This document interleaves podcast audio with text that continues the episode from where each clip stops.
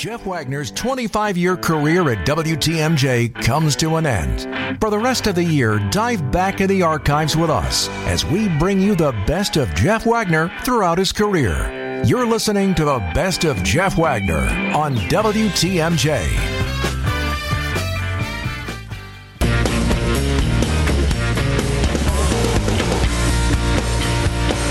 It's 1208, Jeff Wagner, WTMJ. So very glad to have you with us. An abbreviated program today. Uh, Brewers baseball. It's game three of the series between Arizona and the Brewers. I think our coverage starts shortly after 2 o'clock this afternoon, so only a two hour program today. And just a quick programming note um, I, I'm off tomorrow and Friday, attending to some personal business. I will be back on Monday. All right, let us get started. Let me kind of back into this topic. I went to college long story, but I went to college at the University of South Dakota in Vermillion, South Dakota. Vermillion, South Dakota, and again, it's a kind of a long story how a kid from Milwaukee ends up out there for college, but it was an interesting three and a half years, and um, it's it's a small town. I think the back when I was there, maybe the town was maybe 10,000, maybe a little bit less when school was in session, a lot less than that when school wasn't. Vermillion, South Dakota is in the extreme southeast corner of South Dakota. You drive, um, through Minnesota, you get to Sioux Falls, you turn left, you go south about 60 miles, and there's Vermillion. It's in this, it's in the corner. You're right by Nebraska. You're right by Sioux City, Iowa. So in Vermillion, South Dakota. Um, I, and, and it was a very, very small town. No, no question about it.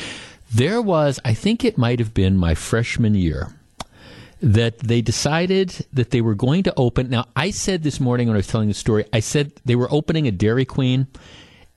I, it was either a Dairy Queen or a Taco John's, which was at the time kind of like the equivalent of Taco Bell. All right, but there, it's either a Dairy Queen. I'm going to say it's a Dairy Queen, but it could have been a Taco John's. My, my memory is kind of clouded. It was a long time ago.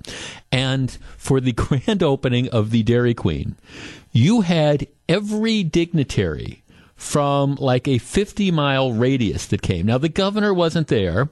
The congressman and senator weren't there, but you had mayors from surrounding community. You you had I mean it was a big deal. They had a ribbon cutting thing for the opening of the Dairy Queen.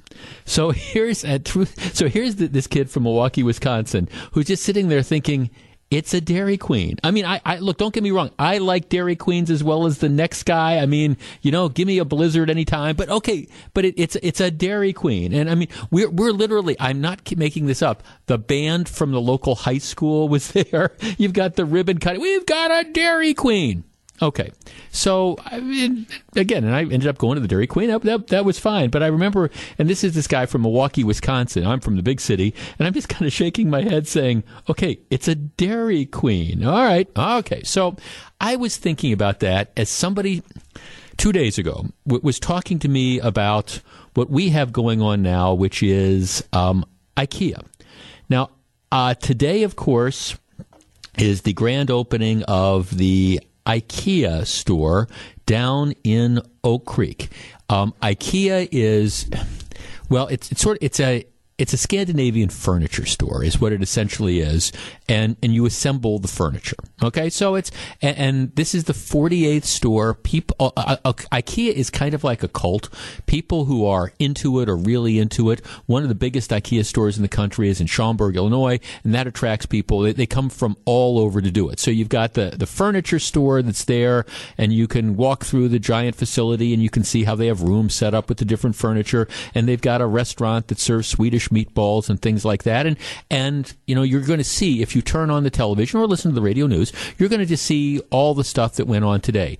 People, as you heard on our reports, were, were getting up at two and three o'clock in the morning to drive to the IKEA to stand in line at 5 a.m. so the thing would open at, at 8 a.m. so they could be in there. Now, I, I again, I I've never been to an IKEA. And candidly, Scandinavian furniture isn't necessarily my taste, but but I, I, I, get it that it's I get it that it's it's a wonderful store. It's a great thing on for the region, and, and hopefully it will attract perhaps other similar sorts of, of stores there eh, to that area. So I mean, I, I think it's it's super, especially if it's able to develop this cult following. But just as I was thinking the other day about how decades and decades ago, I'm standing in Vermillion, South Dakota, and watching the high school band play as they open the Dairy Queen. I, I, I had a friend of mine who was from Chicago, who had been listening to the hype about IKEA, who said to me, Jeff, what is going on in Wisconsin? It, it's a furniture store. Now, admittedly, a nice furniture store that has all this stuff. But if people lost their minds, I mean, it's it's a furniture store. And I did kind of harken back to again that that day in 1970, whatever it is, as I'm standing there watching the high school band play as they're opening the Dairy Queen in Vermillion, South Dakota. I think it is great that the store is opened. I think it is fascinating that there is this interest in there. I think if people want to get up and wait in line to get in at at starting at five o'clock in the morning. I, I go with God. That that's great. If if that's you know what you want to do, you know, part of it is probably just kind of the experience of getting in there. But let, let's tee this up. Is this is this really going to be the, the kind of game changer that it is being billed as? Or is this overhyped? All right, great to have this store here, especially given all the stuff that's going on with retail, where you hear so many different retail outlets and stores that are closing and malls that are struggling and things like that. I mean, obviously, anything that can bring out shoppers is a great sort of thing, but is this being overhyped or is IKEA something special? Is it in fact worth the hype that it's getting? And if you were one of the people that was in line starting at five o'clock this morning. I'd be particularly interested in talking to you. But do you get all this hype, or is this again? It's a nice store, wonderful to have it here. But are we overhyping IKEA? We discuss in a minute. Jeff Wagner, WTMJ. Jeff Wagner on WTMJ. I really probably should have listened to this before reposting it. If you follow me on Twitter, it's at Jeff Wagner Radio. The um, I, I on, on, the morning news today, Eric Bilstead did a feature on on on me, and it, I, a couple of friends of mine called and told me about it. I, I have not had an opportunity to listen to it, but I have I have blindly reposted it, and it's it's kind of going viral. So I, I'm I'm assuming it's nice stuff that, that's out there. It's got I know it's got some Jimmy Buffett music behind it and stuff, but I, I just I just assumed that this wouldn't be Bilstead screwing with me, you know, during the last week. So it it it is out there. You can have a chance to listen to it before um before I do. So that's it. All right. Over the years, we have developed a series of what I call Wagner's rules of life, and there have been a, a number of them. A lot of which are a lot of which are situational to explain stuff that, that ends up, you know, going on. And and I I admit that some of them all fit into that that category that like the comedians describe as you can't fix stupid. I mean, I, I understand that, but that that's not original. It's kind of like why did you think that that was going to be a, a good idea? There's a story in the local newspaper about a Milwaukee County supervisor who's um, running for a seat on the Milwaukee County. Peter uh, Burgelis, I think is how you pronounce your name. Apparently, he participates in one. He participates in one of these like Zoom meetings, and uh, he, he's not even he's not even a member of this committee, but he's you know he's he's participating in this, and apparently apparently he's he's washing clothes. This is his story. He's washing clothes when he's doing this, and he, he's standing there. He's got his shirt off, so, like, you're on the Zoom call, and he's standing there, you know, with his shirt off. Now, his story is, I'm in my laundry room, and I didn't, I didn't realize that the camera was on. Okay, well, you know, it, I, I don't, I don't know that it's the biggest story one way or the other, other than you just can't fix stupid. I mean, I'm sorry, you know, that's that's one of these things. Here, I'm going to participate in the Zoom call, and one of the questions they ask is, "Were you wearing pants?" And he said, "Yeah, I was wearing pants." Of course, we'll never know. He wasn't wearing a shirt until somebody says, uh, "Do you realize you don't have a shirt on?" It's just okay. That, that's just it's a sort of dumb thing to do. And a, a lot of times when you have the, the criminal stories, people are committing crimes, they come into the category of you can't fix stupid because you sit there and think, why did you think that that was going to be a good idea? What exactly did you think w- was going to happen? But so that's that's an overriding theory. But here are here are six. Number six, elections matter. You get what you vote for. I hear all the time when I talk about issues related to crime and I talk about stupid bail decisions and repeat criminals who are out on stupid bail or they're out on stupid sentences. They're out after having their wrists slapped. They go back, they commit another crime, and then you know they go back into the, system. And, and and I'm asked, well, how can this happen? What can we do? Well, okay, Wagner's rule of life number six: elections matter. You get what you vote for. Okay, the district attorney of Milwaukee County, John Chisholm, who's been elected and reelected and reelected, he makes no bones about it. He doesn't like putting people in jail or in prison. They uh, go out of their way to try to not do that. That's the policy they have. And so you keep electing or reelecting Chisholm or people like Chisholm, you're going to get those results the Milwaukee County Circuit Court. You look at these judges and you look where they are coming from.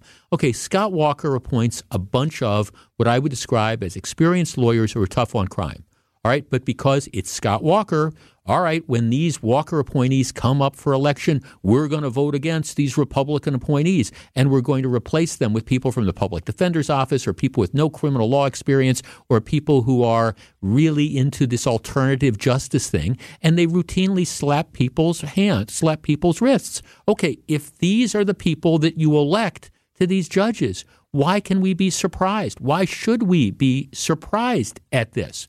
You know, you elect members of the Common Council, you elect members of the county board, you elect politicians who when they run for office say, okay, you know, people should be held accountable. But then when they get in office, they're not willing to take the steps to hold people accountable. They're not willing to call out the DAs. They're not willing to call out the judges. They're not willing to put pressure on Madison to pass laws like mandatory minimum sentencing and things like that. So, I mean, it's this this giant game that we end up playing. And then people text me or they email me and they say, well, what can we do? Well, the answer is you, you, you can vote these people out. But there's no no movement to do that. And until you change the people that are making these decisions, you're, you're not going to have any difference. So it's kind of like, okay, don't complain. Yeah, we're sick of cars being stolen. I agree. I'm sick of cars being stolen as well. But, you know, we, we don't treat car theft seriously. We treat car theft like it's a game. You know, we don't treat reckless driving, people running through red lights seriously until you hit and kill somebody. But why is that? Wagner's rule of life number six elections matter. You get what you vote for. Wagner's rule of life number five four words stay in your lane. And this is some of the most significant advice that I can give. If stay in your lane. And by that I mean we all have opinions on stuff, but generally speaking, other people don't care about it. And it's just been I learned early on that for example, by staying in my lane, that meant that okay, let's let's take my experience at WTMJ here. I, you know, I have all sorts of opinions, and I have over the last 25 years over, you know, what goes on on the station outside of noon to three. But my lane is noon to three. I stay in that lane. And if somebody wants to talk to me about stuff going on the, on my program, that's fine. But I don't have. Everybody always will say, "Well, what do you think about what they did on this show or that show or whatever?" I'm, I don't. It's not. It, I stay in my lane. I, have got enough trouble worrying about what I have to do from noon until three. I stay in my lane. I tell that to so many friends who, you know, say, "Well, I've I've got this opinion or that opinion, or I want to tell the kids, or I want to tell the grandkids, I want to do this. What do you think?" And I said, "Well, did they ask? No. Stay in your lane. Stay in your lane. Focus on the stuff that you can control, uh, because oftentimes." When you get out of your lane, all you do is you're not going to accomplish anything. You just frustrate yourself. Wagner's rule of life, number five, on so many different things stay in your lane. Wagner's rule of life, number four, and, and this is, it's meant to be amusing, but there is a larger point to this. I borrowed this one, actually, I stole it from my friend Patty Karish. Wagner's rule of life, number four just because they make it in your size doesn't mean you should buy it and and I apply that. It's the, the sub thing about that is is guys, you know, just because they make muscle shirts, you know, you really need muscles to, to wear them. And I, have always taken that to, to, heart. Just because they make it in your size doesn't mean you should buy it. But but here's the, the larger point of this: appearances do matter. The way you present yourself to the world does matter. That's how you are judged. It might be unfair, but it's the, the reality. If you show up for a job dressed like a hobo, all right, and somebody else, you know, shows that, you know, at least shows up for the job, and, and, again, you, you want to dress for what the appropriate job is, and you want to be job appropriate. If you're applying to be like a roofer or something, I'm not saying you wear a thousand dollar suit, but but the point is you, you want to dress appropriately for where you're going and, and what you're doing. It's one thing if you're going out to State Fair on a Saturday afternoon. Like I say, it's another thing if you're going for a job interview. You want to dress appropriately because fair or unfair, that's how people judge you.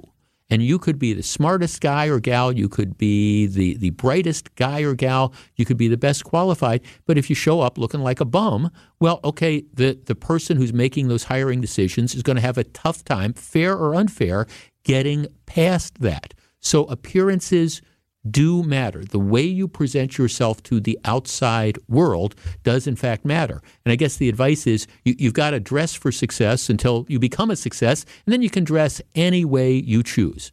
All right, when we come back, the top three Wagner's rules of life. Don't go anywhere. Hey, Jeff, this is Charlie Snell, your producer from about May of 2022 to May of 2023. It's been amazing working with you, learning how to do radio, learning how to produce, making all the fabulous imaging that you've worked with for the past uh, year or so. And I wish the best for you in your retirement, whether it's just taking it easy or getting back into being a lawyer. All the best. Love you.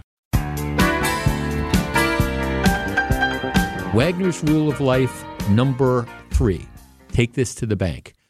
Play stupid games, win stupid prizes. There is no question at all that you have people who do not believe that there are consequences for bad actions. So, okay, I'm going to steal a car. I'm not going to be held responsible. And, and by the way, there, there's good evidence for that because what's the what's the clearance rate in Milwaukee for car theft? Like four percent.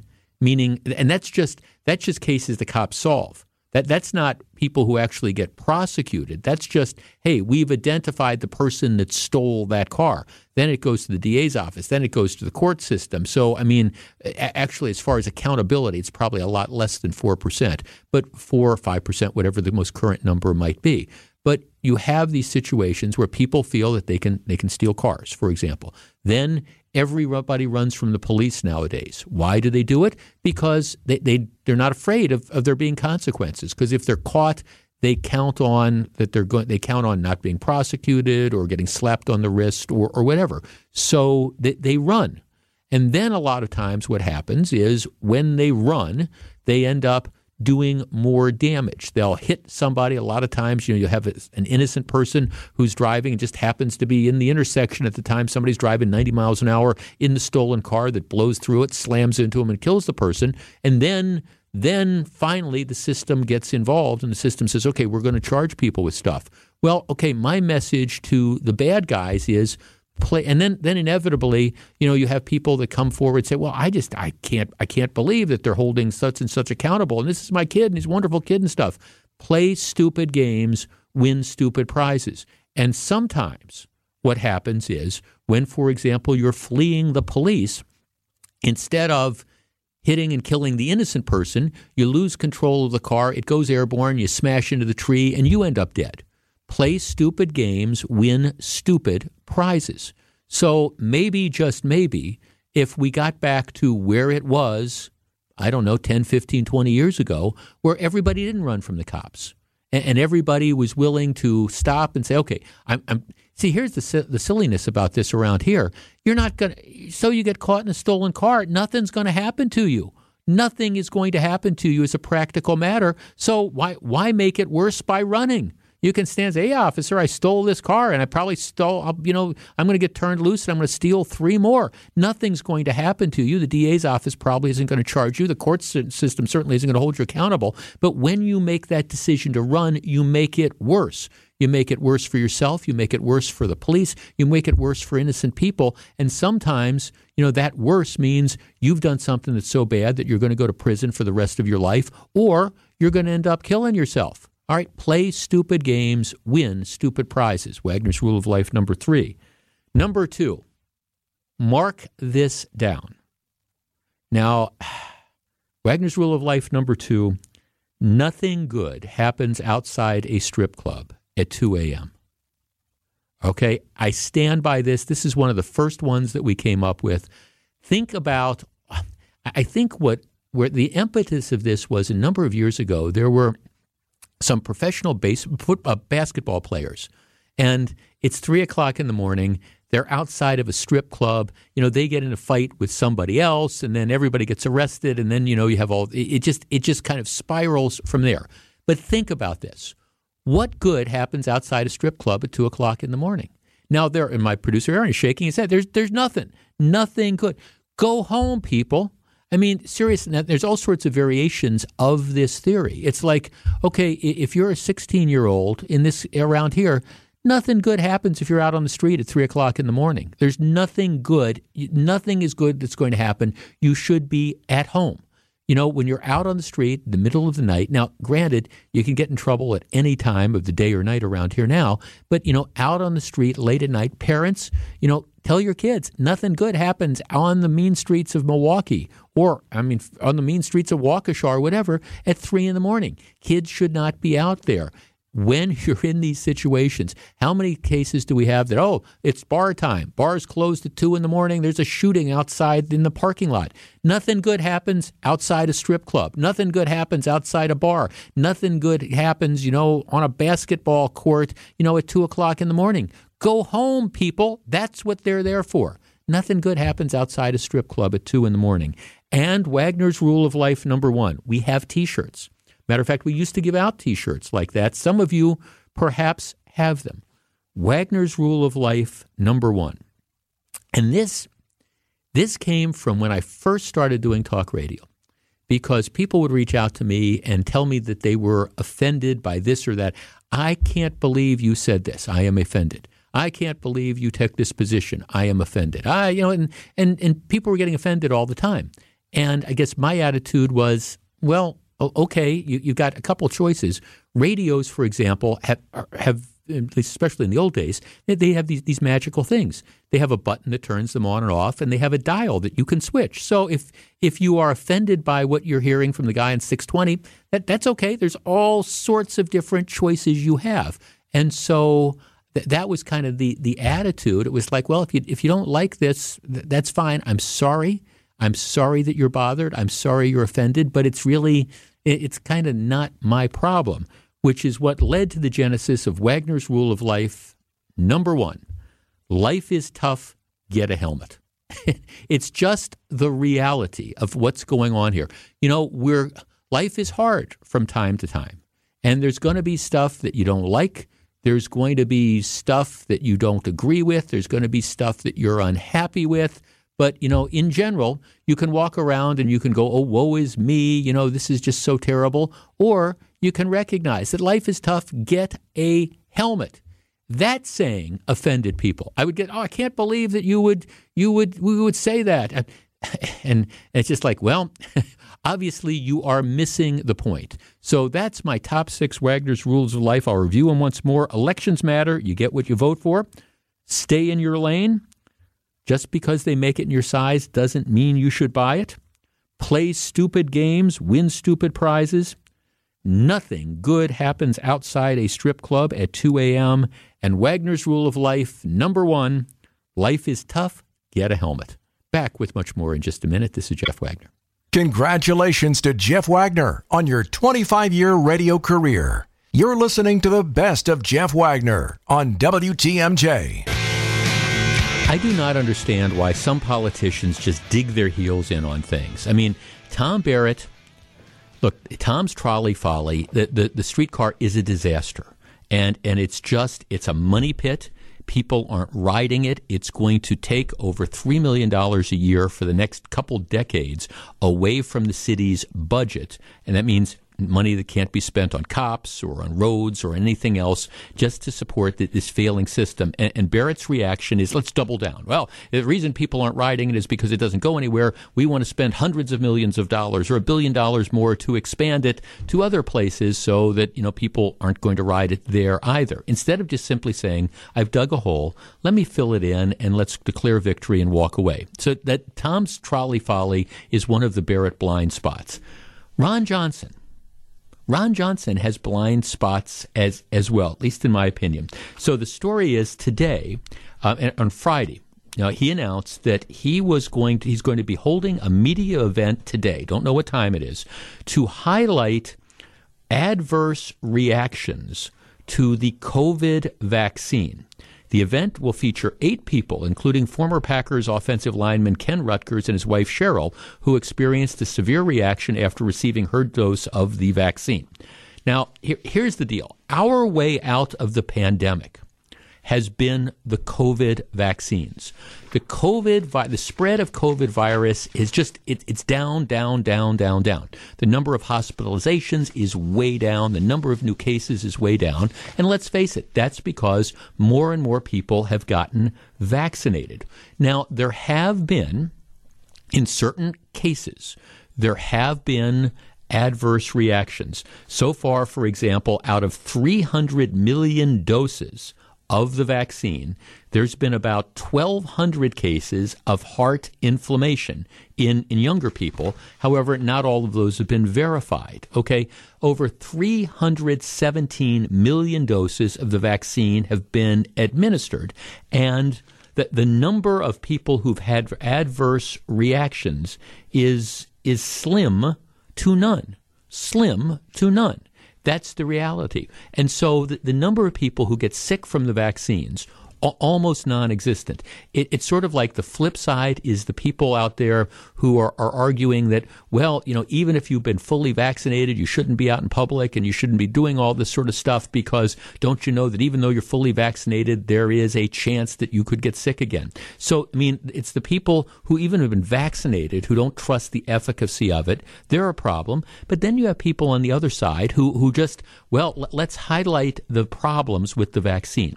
I swear, for the life of me, I do not understand the fights, some of the fights that Ron Johnson chooses to pick. Senator Johnson has chosen not to get vaccinated. You know, he says he had COVID, he's got the antibodies. That that that is his that is his choice. Okay, that, that's that's fine. Just like it's an individual choice. But for the life of me, I do not understand why you end up having a, a rally or a press event which would discourage other people from getting the vaccine. If you decide you don't want to get the vaccine, my response has always been go with God. That, that's the decision you make. But l- let's face it, that, that's, that is a minority opinion in the fact that the overwhelming amount of science and the doctors and things like that and the real world results show that for most people, almost all people, but not all, but most people, you know, the the COVID vaccination is going to uh, protect you from getting COVID. So why you would have a press conference, a news event, or whatever, which picks the relative handful, or at least you know cherry pick some people who've had adverse reactions. It, it is just it's absolutely beyond me, and it's counter to what we're trying to do, which is to try to encourage most people to get the vaccinations so we can get closer to herd immunity so we can get back to normal. 855 616 1620. That's the Accunet Mortgage Talk and Text line. And I understand that I, I, think sometimes there's a piling on effect when it comes to Ron Johnson because you, you've got a lot of people in the mainstream media who are out to get him. But at the same time, I, I, think I hear some of the stuff that he does, and this is one of them. Why are you having essentially an anti vaccination media event? When I think most of us would understand that for most people, encouraging folks to get the vaccine is a good idea. This is the best of Jeff Wagner, highlighting the best moments of a 25 year career on WTMJ. Hey there, Eric Bilstead here. Jeff Wagner, my goodness, congratulations. I've known you a long time, been able to work side by side with you for a couple of decades now, believe it or not.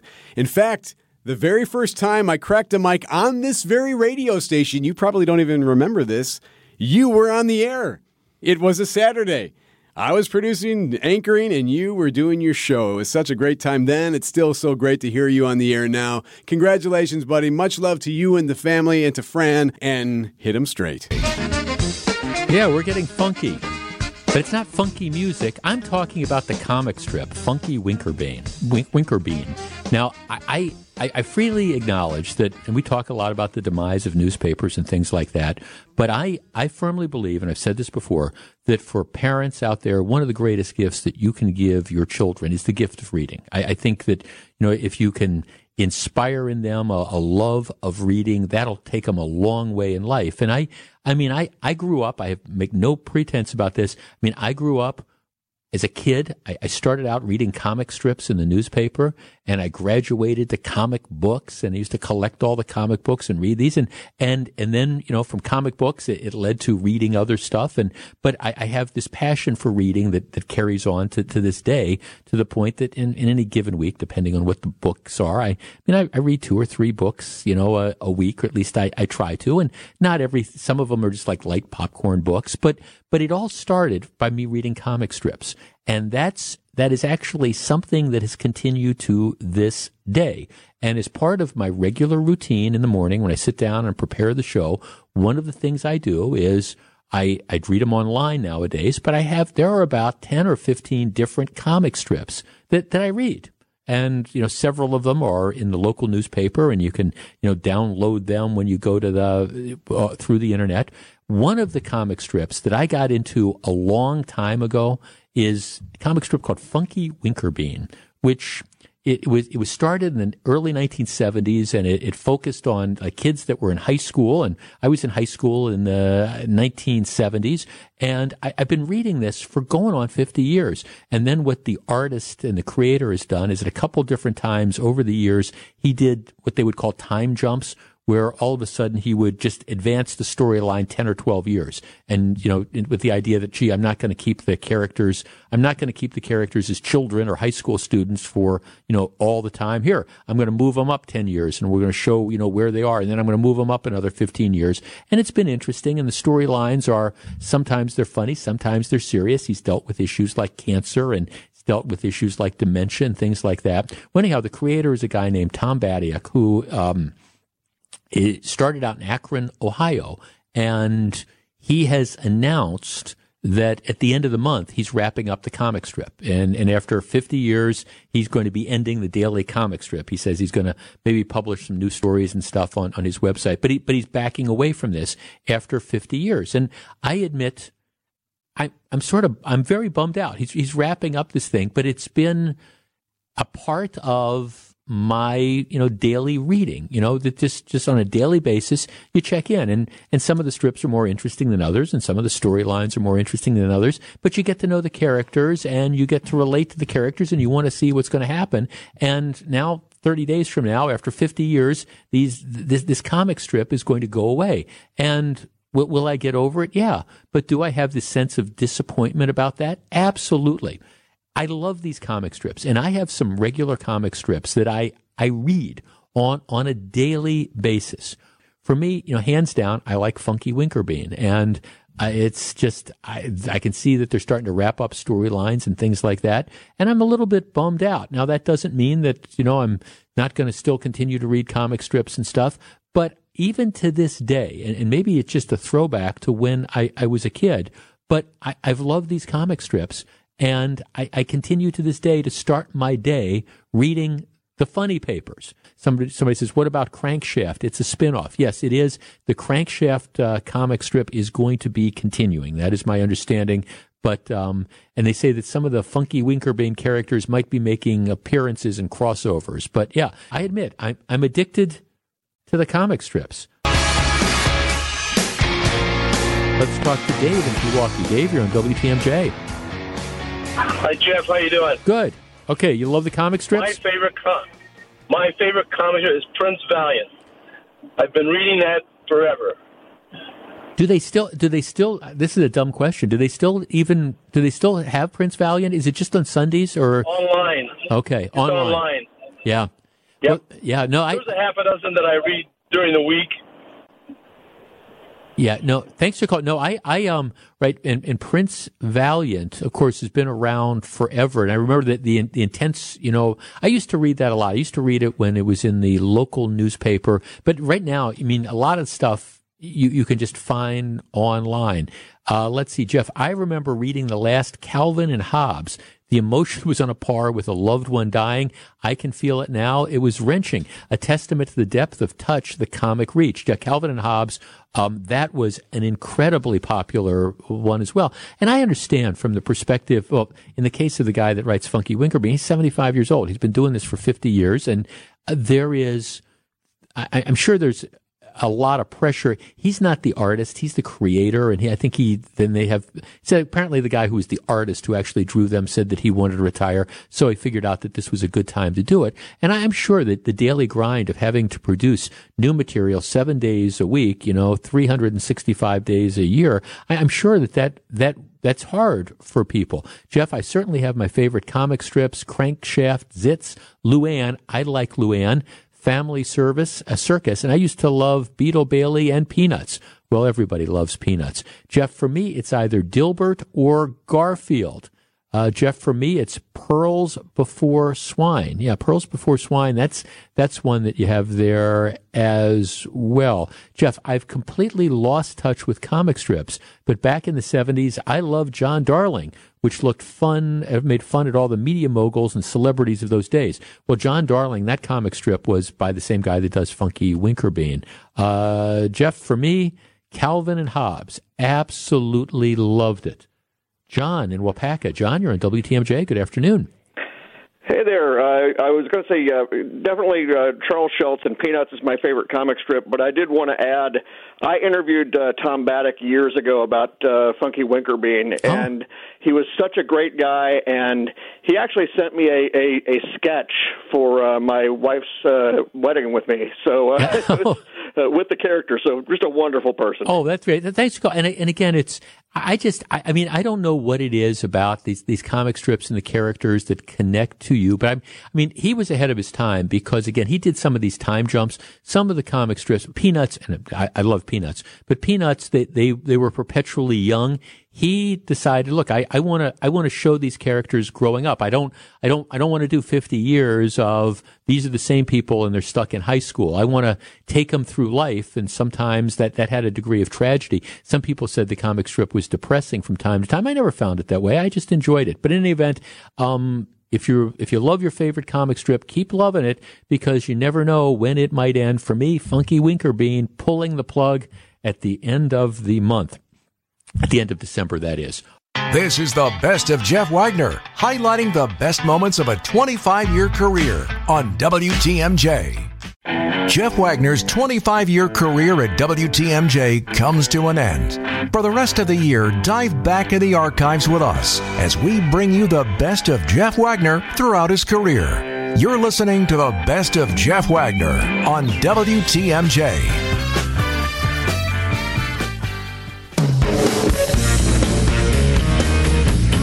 It's 1207. Jeff Wagner, WTMJ. So Eric Bilstead, interesting day around Radio yeah. City here, huh? Yeah.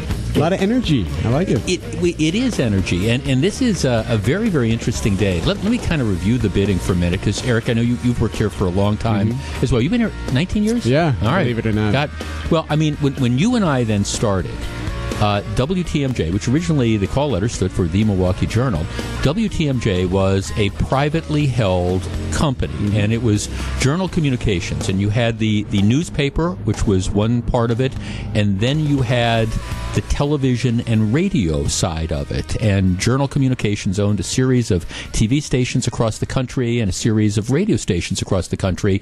Uh, WTMJ, the heritage radio station, probably the, the sort of crown jewel, I would say, in, in, in the radio event. So it, we were we were a privately held company for for a while, in the early 2000s, they made the decision to, for a variety of reasons, to, to go public. Yep. People could invest and buy stock and things like that. And the company continued for a number of years. And then about three years ago, journal communications kind of split off, and, and the newspapers were sold and now are owned by Gannett, USA Today, and the TV and radio properties were sold to Scripps Broadcasting out of Cincinnati. And Scripps Broadcasting was by and large, it's a TV company. They right. own TV yeah. properties all over the country. They had been in radio a number of years ago, but had gotten out of radio. So when the properties were sold, our radio group came over I- intact, but it was the only it was the only rate part of, of radio that, that they, they owned. And so for the last several years, now I have thoroughly in, enjoyed working for Scripps. Yeah, I think Scripps, Scripps, is a great company. Scripps has been a great company. The benefits were super, all that sort of stuff. But but they're a TV company, and radio was always kind of the and I say this with affection, but I, my, my sense was the radio properties were always at Thanksgiving dinner. We were kind of the kids' table, right? Is that unfair? no, I think it's accurate. Sure. You know, and, and, again, it's, it's not a knock at all. No, it, it, no. was it was just a great situation, but that's always been kind of how the, the dynamic was. And then about a year ago or so, Scripps made the decision that they were going to divest themselves of the radio properties, and our our boss, um, Steve Wexler, who's been a big fixture around here for the last well since I since I've been here twenty plus years. That that's been kind of Steve's mission was trying to sell off the radio properties to, to good buyers and. Uh, that that's pretty much been accomplished. But one of the interesting things is w- where WTMJ ended up, mm-hmm. and that is, of course, with Good Karma Brands and uh, a new a new purchaser, and we are now officially Good Karma as of today. Yeah, yeah, it's an exciting, different time in the world of radio in Milwaukee. It's pretty cool, and we're we're both excited about that. But we are joined now by the CEO of Good Karma Brands. Craig Karmazin. By the way, as we do for our first segment of the program all the time, we, we live stream this Facebook Live slash 620 WTMJ, so you can see both Mr. Karmazin and myself in the studio. Craig, welcome. Thank you for having me, Jeff. but it's your radio station. I, you know, what, whatever. For, for people who don't know, Craig, you're you're a fixture in the Milwaukee area. But for people who don't know your background in this industry, I, I think it's fascinating. Let's talk a little bit about that. Yeah. So I uh, started as an intern at uh, WIP Sports Radio in Philadelphia. I was a sports fan growing up in New Jersey who just wanted to work in sports. And my dad was in radio. And, you know, I convinced him that, hey, if I get good grades in college, can I get an internship at your radio station? And he worked in radio and he said yes. And so I got the grades I needed to. And I was so excited to go to New York to work at WFAN, the biggest sports radio station in the world, and be an intern there. And he, uh, you know, as it was coming up on the first day, I said, so are we going to drive to work together? How is it going to work? He said, you're not coming to New York. You're working in Philadelphia. He's like, I don't want you in the same city as me. So um, I uh, got to commute down an hour and a half every day to Philadelphia to my internship and, you know, fell in love with the business while I was there. Before that, I was a sports fan, so I just wanted to be around sports and sports talk. But I found myself reading the trades and really becoming passionate about the industry. And when I graduated school, I was already halfway to starting Good Karma. I had had a trip to Madison, Wisconsin in uh, October of 1996, which was my senior year of college, and was with a bunch of friends from high school and friends from grade school. And we just fell in love with Madison, and I, you understand Madison's a pretty good place to recruit to. Sure. and and so we left that weekend, that October 1996 weekend, saying, "Hey, we graduate in May. We should start a radio station here. We could host and we could sell and we could do the whole thing together.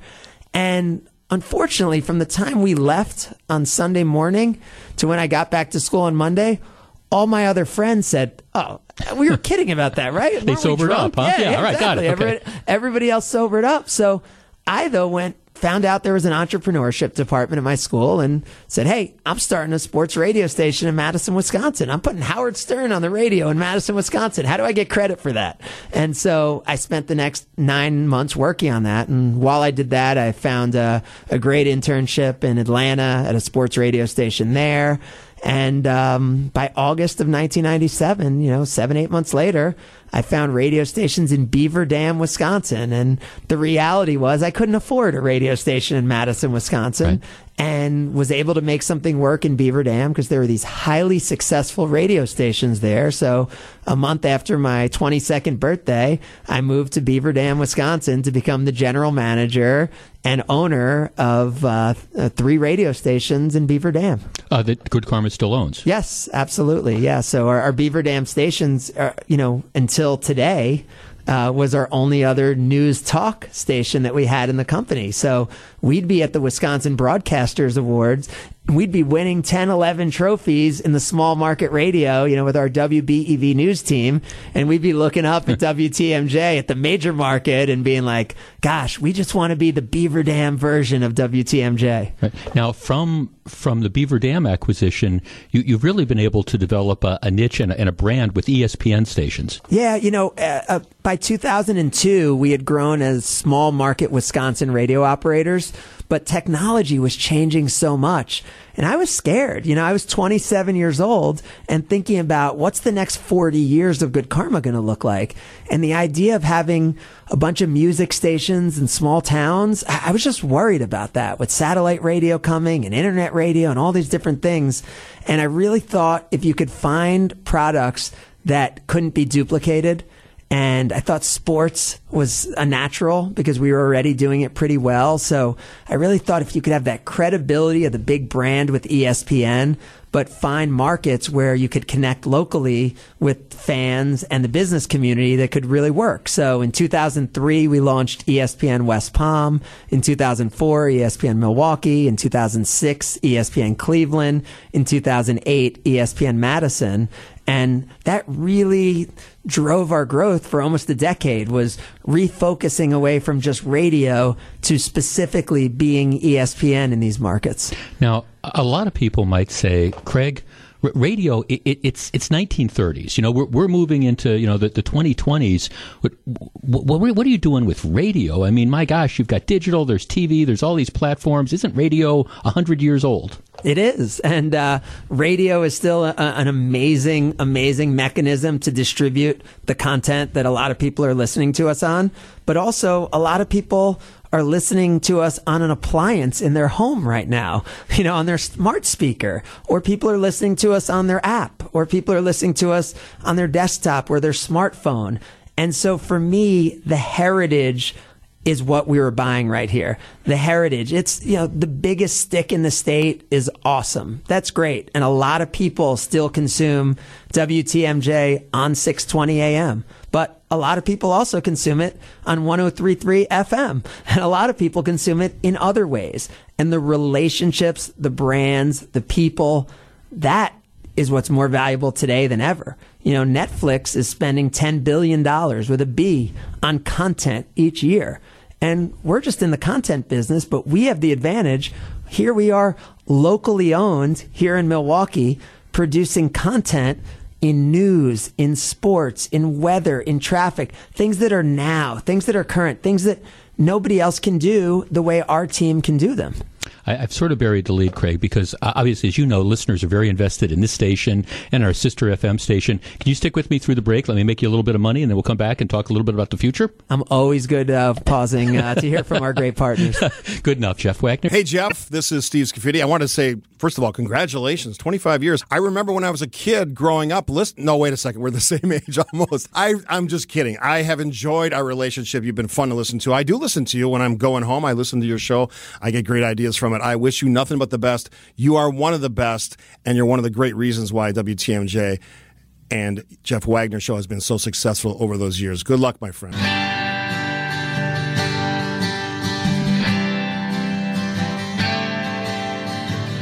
I want to start out. If you follow me on Twitter, it's at Jeff Wagner six twenty. I've actually had a number of postings over the last couple um, weeks, but today uh, it is a public service announcement that we start the program off with.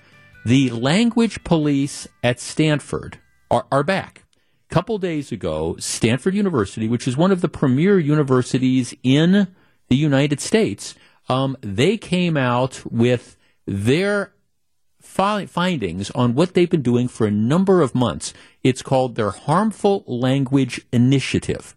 And the report is the elimination of harmful language in connection with the initiative.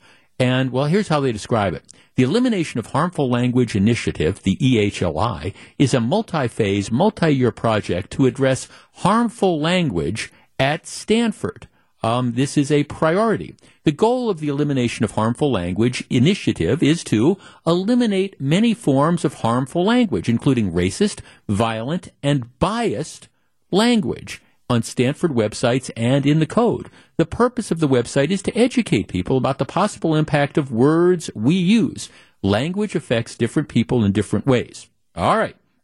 And they'd say, well, by the way, we're not attempting to address everything. So th- this harmful language that we are about to roll out, it's not necessarily an all, an exhaustive list, but it is some of the things that you may want to avoid. Now, if you if you're going to listen to this and you go through this list, I understand you might say, Jeff, you are making this up. You spent some of your time off just like kind of coming up with words and phrases that, you know, the, the woke crowd would, would adopt. That this is kind of like your version of the onion. If you think that, au contraire, because if you follow me on Twitter, again, it's at Jeff Wagner 620, I have a link to the 13 page report on the harm, uh, elimination of harmful language initiative. So where do we start? Now, I don't have enough time to give you the, the every word that is on the list, but let me, let me highlight some of the language that you and I should pledge, apparently, according to the folks at Stanford, not to use moving forward into 2023. This is not an exclusive list. But the word addict, you know, like he's a heroin addict you are not supposed to say addict anymore. Instead of saying addict, you may say person with a substance use disorder. Using first person language helps to not define people by just one of their characteristics. So if you want to say, like, that, that junkie just broke into somebody's house and stole a bunch of money, um, well, okay, you would say now the person with the substance use disorder just broke into somebody's house and stole all that money. You are not supposed to say addicted.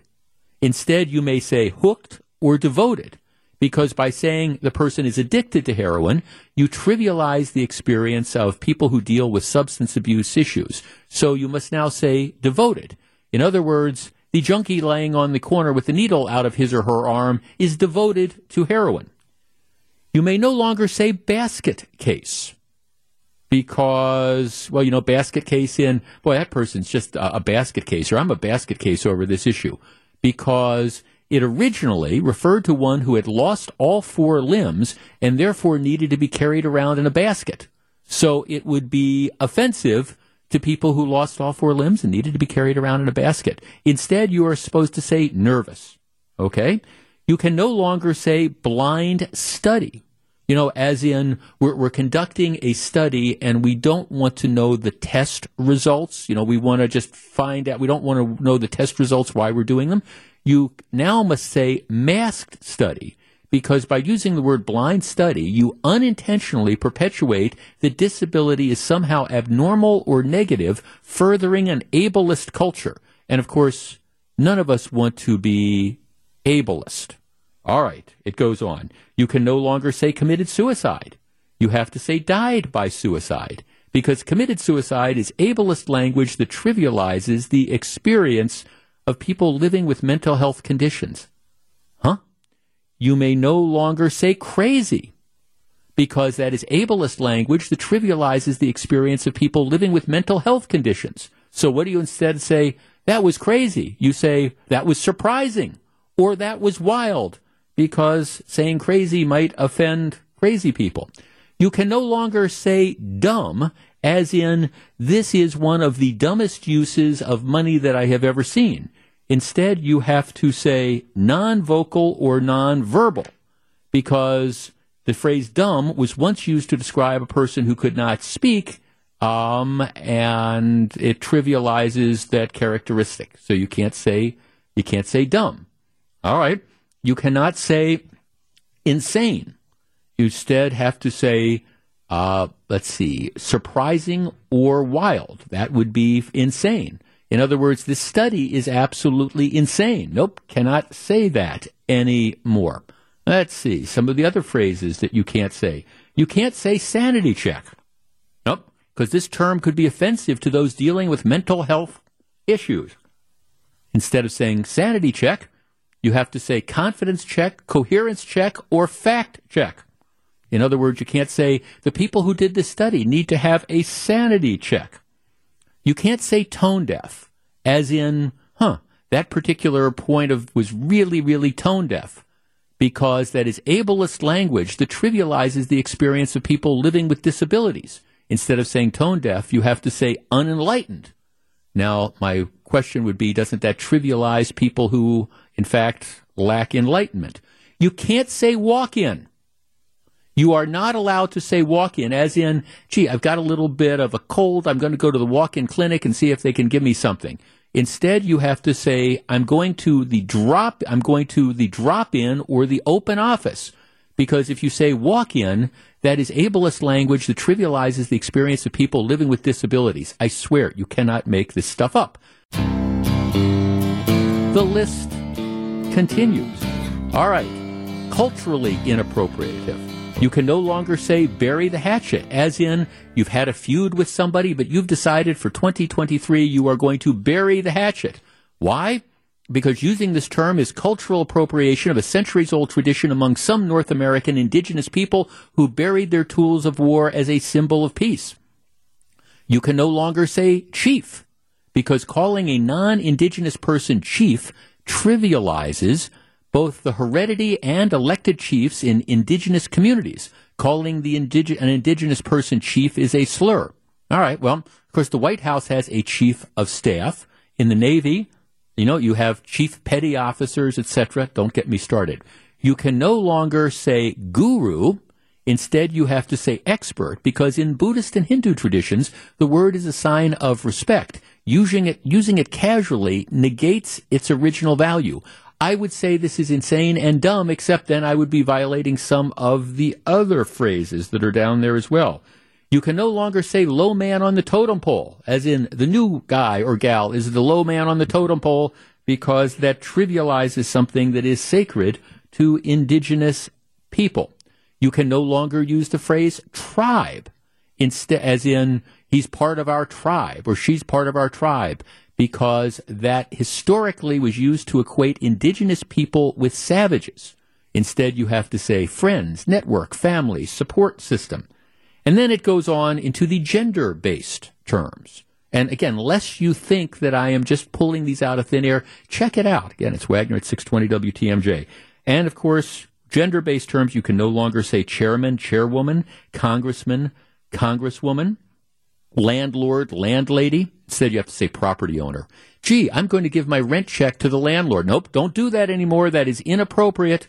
You say, I'm giving it to the property owner. You can't say mailman, even if your mail is delivered by a guy. You can't say, hey, I'm waiting for the mailman to bring me that check. Instead, you must say mail person or postal carrier. You can also say letter carrier.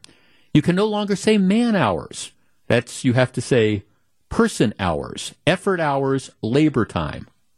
Did I mention how dumb this was? Mankind. You cannot say mankind anymore because the term reinforces male dominant language. You can no longer say man made. Instead, you must say made by hand because the term reinforces male dominated language. You can no longer say manpower because that term reinforces male dominated language. Instead, you say workforce, staffing, staff resources, or personal resources. It goes on.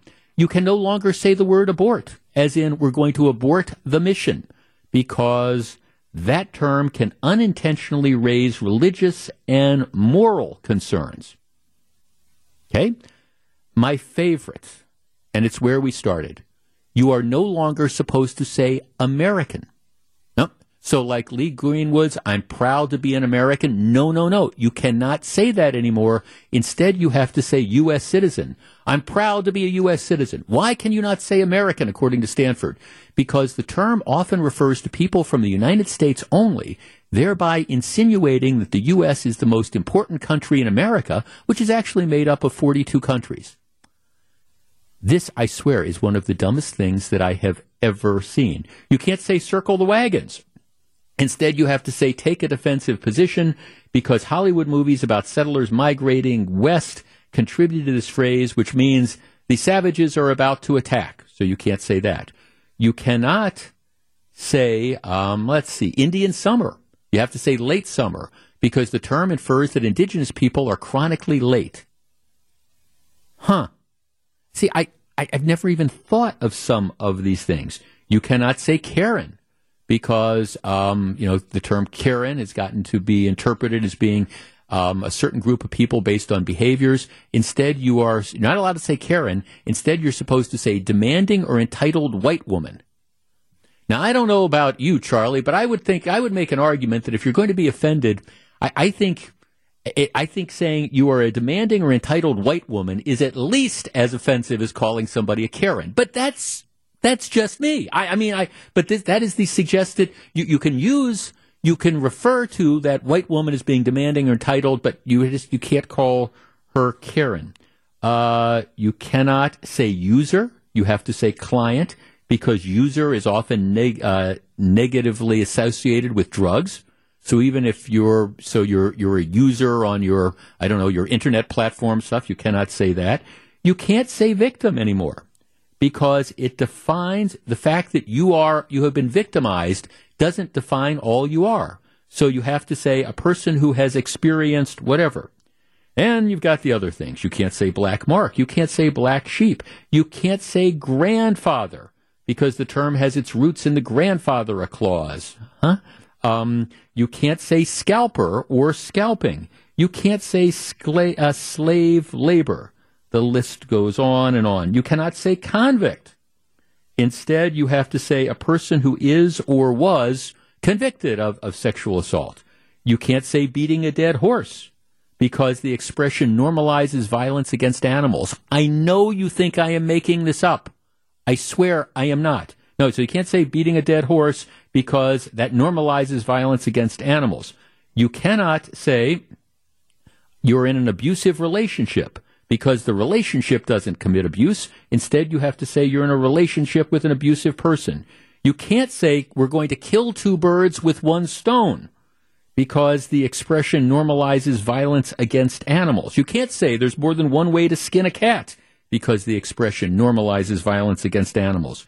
You can't say pull the trigger because it unnecessarily uses violent imagery. Instead, you have to say let's give it a go or let's give it a try as opposed to let's pull the trigger on buying that car. You cannot say no rule, you cannot say the term rule of thumb. Why can't you say rule of thumb? Because apparently the phrase is goes back to an ancient rule that allowed men to beat their wives with sticks. I, you can't say hillbilly. Instead, you have to say a person from the Ozark region of the United States. It goes on and on and on, but you get the idea that this this is now 2023. This is where wokeness has taken us. This is where we can't use these terms because somebody somewhere somehow may be offended well, all right, this is my New Year's resolution. I'm not going to pay attention to any of this stuff. And I understand there's words that have been used maybe in the past that take on a different connotation and maybe, you know, language always has to change. But when we get to a point where you can't say American because somebody might be offended somewhere, it's time to just sit and say, you know, we need a sanity check. But of course, you can't say sanity check. You could say, you know, boy, th- these people are really tone deaf on what goes on in reality. But you can't say tone deaf. It's enough to make you want to walk into your doctor's office, but you can't say walk in anymore. you cannot make this stuff up. This is where we are in 2023, and it's one of the reasons I'm here to talk about it. You're listening to our celebration of Jeff Wagner's 25 year career at WTMJ. Jeff Vince Vitrano here. I enjoyed so much in my days when I was at TMJ4 when we'd wake you up early to get you to come on our show. Always valued your perspective so much. And to share this studio with you has been an honor. Congrats on 25 years and best wishes for all the good stuff ahead. I am super jealous of how good you're about to get at golf. Take care, my friend. This summer, a number of you will be going to the airport. You will be checking your bags. You will be going through TSA. You will be waiting with your boarding pass, whether it's in your hand or on your phone. You will get onto the plane. You will stow your luggage in the uh, the bin above there. You will settle into your seat. And then there are two types of people in the world. Once the plane takes off and gets to its cruising altitude, there are two types of people in the world sitting on those planes. One type is the person that immediately pushes those buttons on the side of their seat and reclines their seat. The other type of person is the person who would love to recline their seat, but just recognizing that everything we're just and again, I'm talking about the, the regular size seats. First class is different. So let's forget if you're in first class, but you're in the regular sized economy seat. You are crammed in there. And the second type of person is the person who says, man, I would really like to recline my seat. But if so, it's going to be rude for the person who's behind me. So you know what? Even though the seat can recline, even though I might technically have a right to do it, it's not the right thing to do. You hear that on this program a lot. So I am not going to recline the seat.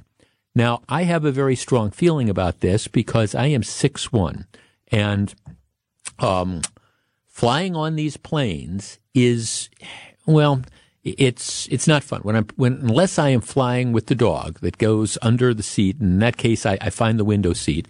I I sit on the aisle. That's my that's the spot because it gives me a little bit of room to stretch out my my legs, um, so I have a little bit more room. So I look for the aisle seats.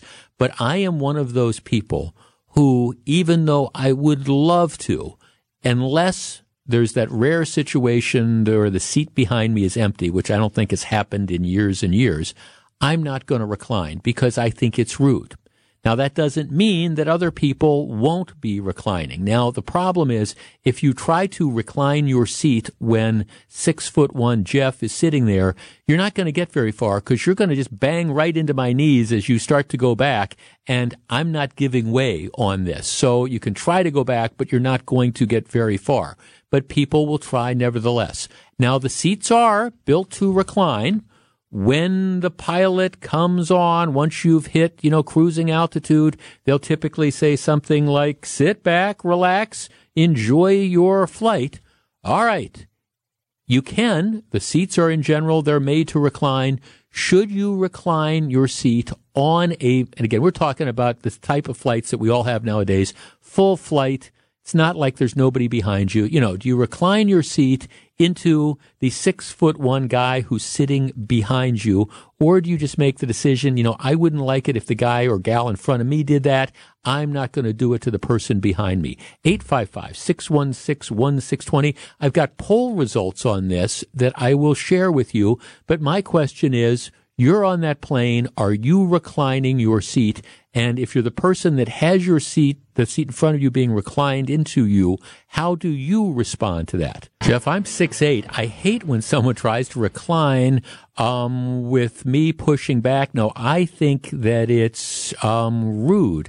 Jeff, um, I'm 6'3", 230 pounds. I avoid flying like the plague. It's horrible. I can't even stand up in the bathroom. The whole experience is awful. Well, yeah, but we're discussing, you know, what about the reclining seats? Jeff, I wish none of the seats reclined. It would solve a lot of the problems. There's not enough room. And as a 5'10 lady with long legs, there's nothing like the seat hitting your knees. Now, people who are what we are going to describe as seat leaners, the, the argument is you paid for the seat, so you should be able to use it any way you want. Well, okay, I'm not sure about that because there's all sorts of things that if you try to do them in your seat, they're not going to let you do. But the other argument is if you're not supposed to lean back, the seats wouldn't be allowed to lean back. You will undoubtedly, if you're flying anywhere this summer, you may be faced with this issue. All right, should people recline their seats on airplanes? Let's talk to, let's start with Mike on the Northwest side. Mike, you're on WTMJ. Hi, good afternoon, Jeff. Uh, I personally do not recline my seat because I'm conscious of the other persons around me. and uh, if someone's reclining their seat into me, I will block it uh, to keep my comfort zone. Okay, and so uh, as much as I can. like so, how do you block it? Well, I just keep my knees up against Yeah. the chair. Yeah. Yeah, that's what I end up. I mean, You know? yeah, no, I know exactly what you. That that's. I mean, thanks to that. That's what I end up doing as well. And it and part of it is just because, again, my my size. That's that's where I end up fitting. And you know, you're you're going to. There's just not enough room. The way airplanes are designed nowadays, and the way they've got all the seats that are crammed into the cabins. There's just I, maybe it's just the way my body is configured, but it's six one. Um, boom, you're going to be banging into my knees, and, and yeah, you're going to meet resistance. I'm not going to just simply pull them back. So maybe that's rude on my part, but it's kind of like you know, hey pal, I'm not reclining. You know, I'm gonna I'm gonna tough this out. Maybe you need to tough it out as well. All right, different perspective. Mike in Illinois. Mike, you're on WTMJ. Good afternoon, Jeff. How are you? I'm good. Okay, are you a recliner or not? Yeah, I one of the few times I disagree is because I'm a little shorter than you. I'm about five ten. Um, what I've noticed is that you, when you recline, you really don't get much comfort, and if you're behind someone who reclines, yeah, I'm sorry, Mike. We're lo- we're losing your cell phone there. Well, I, yeah, I don't. I mean, it's been so long since I have reclined a seat that I really don't know that it's going to add that much. Um, I, I guess I just I kind of think it's rude, and and my my experience is that most see it's kind of funny because I would say that most people don't do it. However, I promised you a poll. Um, uh, let's see, the new poll that's out, out um, poll of flyers by something called App in the Air found that among the general flying public, roughly half of the passengers support reclining in their seat. So about 50-50. If you are a frequent traveler, frequent flyers say they believe 70% believe they should be able to recline their seat. Ah, see, I don't think so. I, I go back again with the belief that it's it's rude.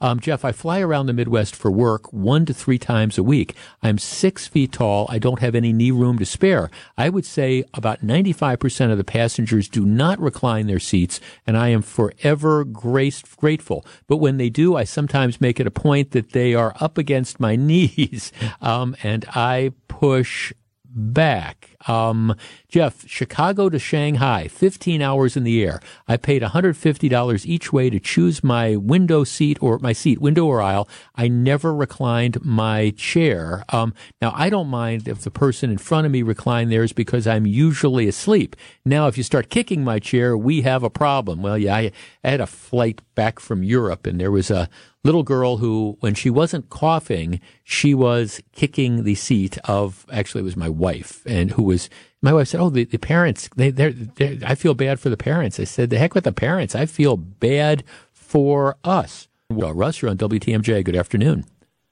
Hi, thanks for taking my call. Hi, Russ. I'm six nine, Oh, jeez. and flying is a miserable experience. Has been forever. but now that they're jamming the seats closer and closer together, I mean, everyone's got to be miserable flying. You know, I. It, when I get in a seat, and I, I try to pay, pay extra, you know, to get the exit row or Right. a bulkhead, anything to reduce issues. Um, you know, sometimes you get the guy in front of you who just I'll give him the benefit of the doubt, unaware of his surroundings. As, as, as opposed to being a complete jerk. well, yes, sir. yeah, got it. Yeah. But you know, if it, I don't recline hardly. You know, if I do, it's just to stretch my back a little bit. I, Right. but uh, uh, these guys that do, I'll just end up. You know, I got long legs, so I just put my knees up against it, and uh, Yeah. you know, it's not I'll right, give it a few more. Well, right. That, that, see, and then what happens is then the, the people are trying to push them back and you, you kind of want to say, it's not going, I, one time the guy kept trying to push back. He said, it's not going anywhere, sir. You know, it's just, I, I'm, I'm back here. And, you know, it, I guess if you want to wait till I get up to go to the bathroom and there's nobody to provide resistance, I don't know if, what I can do then, but otherwise, you know, you're, you're going to try to recline. It's just not, the other thing, and one of our texters makes this point, Russ, the, the amount of space nowadays that you gain by reclining is so minimal that, you know, why you would, why you would antagonize the people behind you is kind of beyond me. Well, yeah, and it always seems to me, and, and I, I'm somewhat uh, biased on this, is they give all the those exit rows and so on. They always seem to be short, short people. Thanks for the call. I I appreciate it. I got I got to think about that. I well, it it is. Um, okay, so my wife is a perfect height. She's like five four, and I'm six one. And you know, it, it is interesting because I, will look and, and she can sit in the middle seat, and I think she'd prefer to have an aisle or the window, but sometimes because believe it or not, she wants to sit next to me. You know, she'll sit in the middle seat and, and at five, four, it's not, it's not as bad. I'm not saying it's pleasant. It's not as bad as that. Now there is, I was thinking, you know, they were doing these questions. Shaquille O'Neal. I remember I, I, I was watching something. They were asking people questions. Just Shaquille O'Neal, the basketball star, and the question to him was, aisle or window? And of course, he's like seven feet tall and stuff. Aisle or window? And without missing a beat, his line was private. you know, which is, I thought, okay, well, that's, that's kind of the way to go. That makes sense. This is the best of Jeff Wagner, highlighting the best moments of a 25 year career on WTMJ. Jeff Wagner's 25 year career at WTMJ comes to an end. For the rest of the year, dive back in the archives with us as we bring you the best of Jeff Wagner throughout his career. You're listening to the best of Jeff Wagner on WTMJ. This is an organization where everybody says that, the character matters. But in the Brewers, I get the sense that character really does matter. The players like each other. When, when you put together a team, my sense is that you, you want people that are going to get along and you want people that are going to be proud to be here and that you're going to have proud to play for the Brewers. Yeah, one of the things that, and this goes back. Oh, hey, Uke. is Uke on? Oh, maybe maybe it's not uh, melded. I don't know how you're broadcasting. Oh, oh, oh, there we go. We're we're talking to Brewers principal owner Mark Attanasio. I'm also told that we are joined by Mr. Baseball Bob Uecker from our dugout. Bob, are you Is there? with us? Yes, I'm here. Hi, Bob. Well, Mark Attanasio, Jeff Wagner. We're out here in the we're out here in the mobile broadcast facility. Welcome. What do you guys have a flat tire or something? Is that what you call? I'll be right out there. hey, hey, Bob, I, I, was just checking this. 1964, you won. The, Yes. You were part of the World Series championship team with the St. Louis Cardinals. I mean, how cool Yes. an experience was that? Well, you know, Jeff, I was just talking to Craig Counsell about that. The stuff that we're doing now, the start of the playoffs, that's where the real pressure is. I mean, once you get through this stuff, the World Series really is a heck of a lot easier. It's just you against the other league, and there's no more playoff stuff. This, and especially starting with what we have now, which is a best of five, um, you know, the heat's on both clubs. And once you get through the playoff stuff, we didn't have that back then. It was you win your league, the other guys win their league, and you play the World Series. That year in St. Louis, Jeff, the Phillies, the Cincinnati Reds, and the Cardinals were all tied. The game on the last day of the season determined who was going to win the championship. And fortunately, the Cardinals won against the New York Mets, who at that time weren't, you know, what they turned out to be later on. But um, we won. The uh, Philadelphia Phillies uh, won their game. Had the Reds won the game, we'd all ended up in a tie um, on the last day of the season. We won by one game on the last day in '64. Wow. You know, but Bob, here, this this you- is. I mean, this is exciting now. I mean, the playoff stuff is. You know, going through. I'm going to Atlanta too to work down there. I'm a little. That I'm a little worried about because there's a lot of people still alive that saw me play, and uh, that could be a little tough. we, we don't buy that. But Bob, before you came on, Mark and I were talking about it, it's been 17 years since you know he took over as the principal owner. You've of course been the, the Brewers broadcaster for you know 50 years or, or whatever. Does it ever get old for you? Um, you mean doing the games? No, Yeah. not at all. I I enjoy I enjoy coming here and uh, the relationship. And Mark knows this. Uh, he's been a great friend, not only ownership wise, but personally. Um, for me, his family, um, we've been friends for a long, long time now.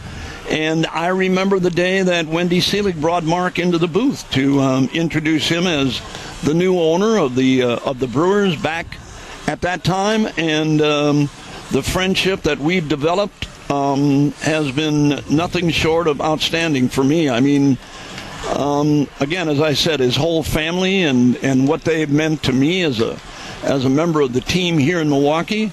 Uh, we talked about this the other day. I've never had a contract with Mark. Um, ours is a handshake. It was once a long, long time ago. It doesn't have to happen long- again I mean, because really long time that's the way it's been.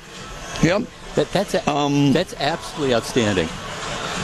Yeah, Mark is No, nodding we his head never- right now. Yeah, no, really a long time ago. And you, one of the things that Jeff was talking about right before you came on was, you know, finding folks who wanted to be here, you know, players. And, you know, you kind of personify that because, you know, you could had, and we talked about this at his 50th anniversary celebration. You had uh, George Steinbrenner try to poach you, right? Yeah. Uh, you know, he had Hollywood offers to go just become an actor, and uh, he always wanted to be here. That's Yeah, I did. I, hey, Bob, I, you know that that never wanted to change as far as you know I was concerned. Anyway. Bob, matter of fact, last night I was with some people, including some folks who were retired executives from Miller Brewing, who were telling stories about the days of the Miller Lite All Stars and who were on the, the Oh, set man. when you were doing all those things. And they, I, I'm telling you, there, there were a lot of great Bob Uecker stories from those days going around as well. I, I assume that was a lot of fun to do. Uh, the the Miller Lite spots that we did started for me back in 1985 and it ran through 1991. Um, some of the some of the greatest ads ever produced, and it involved you know guys from football and baseball and basketball. We had them all, and the writers that they had, a bunch of young guys, Jeff, that were in New York, um, working for the ad company, wrote spots that were perfect for everybody. You know, the no matter who you were and what you did as as an active player, you had your role as as a member of the Miller Lite All Stars. You had, you know, whatever your spot was going to be. And for me, it was either me or Rodney Dangerfield. You know that um, that did did did kind of the off off off spot stuff, but it was really really good. It was it was oh man, it was great fun. I I can think of some of the things that we did that we can't talk about. Um, to each other uh, during the course of those spots. That I mean, it lasted for a long, long time. One of the greatest ad campaigns ever. Bob, those might have been some of the stories that I was hearing last night from the guys who were on the set. hey, hey, but, but, but Mark, you know, one of the things, one, one of the things that you know, this has been a challenging year with, with COVID and and the return of, of fans in a gradual fashion. I don't, I'm not sure people realize, but you know, Brewers attendance, top ten attendance this year. Yeah, so we were once again, I think, eight years out of the last ten top ten. This was an a special challenge this year because we were one of the last five or six teams that uh, had unrestricted seating, and you know, frankly, I think it's a testament. You know, you would say that well, that was a challenge from a business standpoint. It's testament to the county health commissioner here, who wanted to keep everybody safe, and uh, Rick Schlesinger and his staff did a wonderful job keeping everybody safe and selling tickets at the same time. That's not Right. not so easy when you can't just pack everybody in, and and so uh, you know it. Uh, but I am looking forward. That all being said, there's nothing like a, a, a full attendance playoff crowd, and I think we're gonna have we're gonna have standing room only today. Well, yeah, I mean, we're, from where we're sitting, we're just looking. I mean, already this front parking lot is half of it is already full, and parking lot was only supposed to open about ten minutes ago. So fans are ready for playoff baseball. There's no question about that. And I always got to be ready for playoff baseball. It's it's hard, you know, especially in a year like this where we brought it back to to five teams, right? Then now there's uh, you know four teams in the National League, and it's really interesting. I was saying in press conference, so you know we had never played the Braves in a playoff series. Imagine you know Henry Aaron had he been here to enjoy this, um, and uh, you know Giants and Dodgers, right? So a lot of a lot of interest. Right. Hey, hey Bob, w- you know you you've been around different Brewers teams for for all the, these years. My sense is this team they really really like each other. There, there's not prima donnas. Everybody's pulling for each other, and that's got to make for sort of a special environment. Yeah, you know, you're you're right on target, Jeff. I mean, there's there's a lot of different personalities on every club, and and you know sometimes some players work out with certain teams, and sometimes they don't, and they move on to another team, and and everything is okay. But here, uh, every guy that has been brought in by David Stearns and Matt Arnold and and Mark, um, everybody seems to have worked out really good not only not only what we have on the field, but what we have off the field. I'm talking about their families and the kids. That's all such a big part of what happens throughout the course of a year. And I'm I'm the one thing that I was really happy with Jeff was the fact that I was able to get um, tested.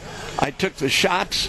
I took whatever I had to do to be in the clubhouse, to be with the team, to be with the players. And that's what they wanted, and that's what I wanted. I wanted to be around them, and no matter what it took, I was going to do that. And um, you know, here we are chasing. I don't do the the road stuff I used to do as much, but again, um, it's not it's not that I can't do it. It's that we have two other guys at work.